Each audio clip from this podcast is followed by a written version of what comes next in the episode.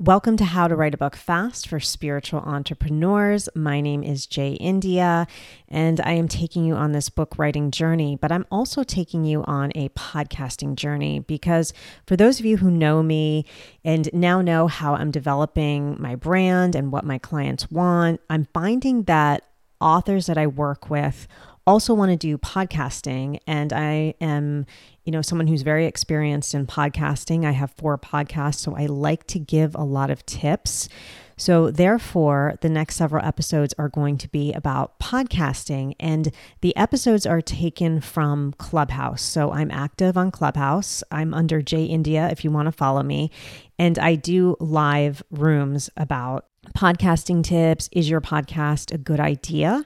So, therefore, I'm taking the rooms, which are around 50 minutes, 60 minutes, and I'm dividing them into seven, eight minute segments so you can easily digest each podcasting tip. So, it's very much a choose your own adventure with this podcast, right? Do you want to write a book? Do you want to start a podcast? Do you want to do both? You can do both. That's a great part of this without further ado, is your podcast idea good? All right, so let me move on to the second way. And the second way that I think will really help make sure your podcast is a good idea is to entertain. So, again, I come from the world of book editing. I was doing that for 10 years.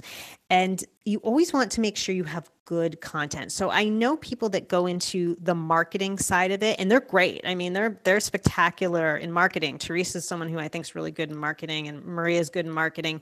But you know what? I'm not natural in marketing. So I need to make sure that my content is absolutely spot on. So when people listen to that first 30 seconds, and not even people don't even listen to 30 seconds anymore. They listen to your first maybe 10 seconds of an episode. It has to be spot on. It has to be professional. And also, it has to be entertaining if you have any subject, I don't care what it is, if it's scientific, if it's, you know, about tools, if it's about repairing the house, whatever it is, you have to make sure that that content will draw people in week after week and you have to make sure, you know, it's like writing a book that it has that entertainment value. And that's something I do. One of my podcasts is called 2 inches off the ground and the tagline is it's solving everyday problems with metaphysical solutions. So I'm a big metaphysical person, a non-religious spiritual person. So I'm into all the psychics and the mediums and the I do the whole nine yards, right? So that's the world I live in.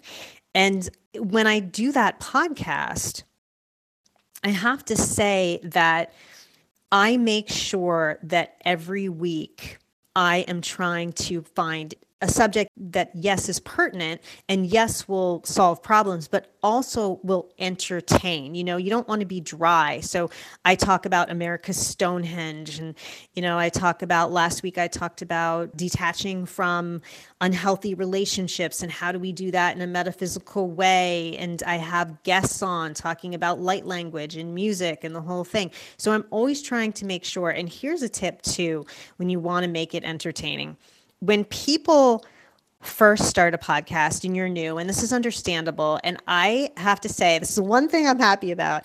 I, I was always i never took any guests. I wouldn't do that. I always made sure that my guests i've heard them speak i've heard them on clubhouse i've heard them somewhere else i've researched them before i asked them to be a guest on my podcast any podcast because i wanted to make sure they had that entertainment value and that professionalism as well. So a lot of people when they start their podcast are like, "Oh my god, let me just have my friend on, let me have anyone on and let me do this and let me do that."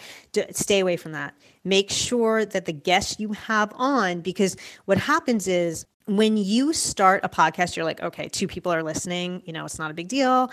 And then you're a year into it or you're 2 years into it and thousands of people are listening and you have thousands of downloads, you're going to regret that first one or two episodes. And the other thing besides the entertainment factor that, you know, we all regret as podcasters is I started, you know, just podcasting with the wired headphones and I wish I had gone out and bought the microphone Uh, in the first year. I think I waited to the second year. And by the way, my microphone only costs like 125 bucks, so I don't know what I was waiting for, but I do understand $125 is a lot for some people. So, you know, save up for that if you can.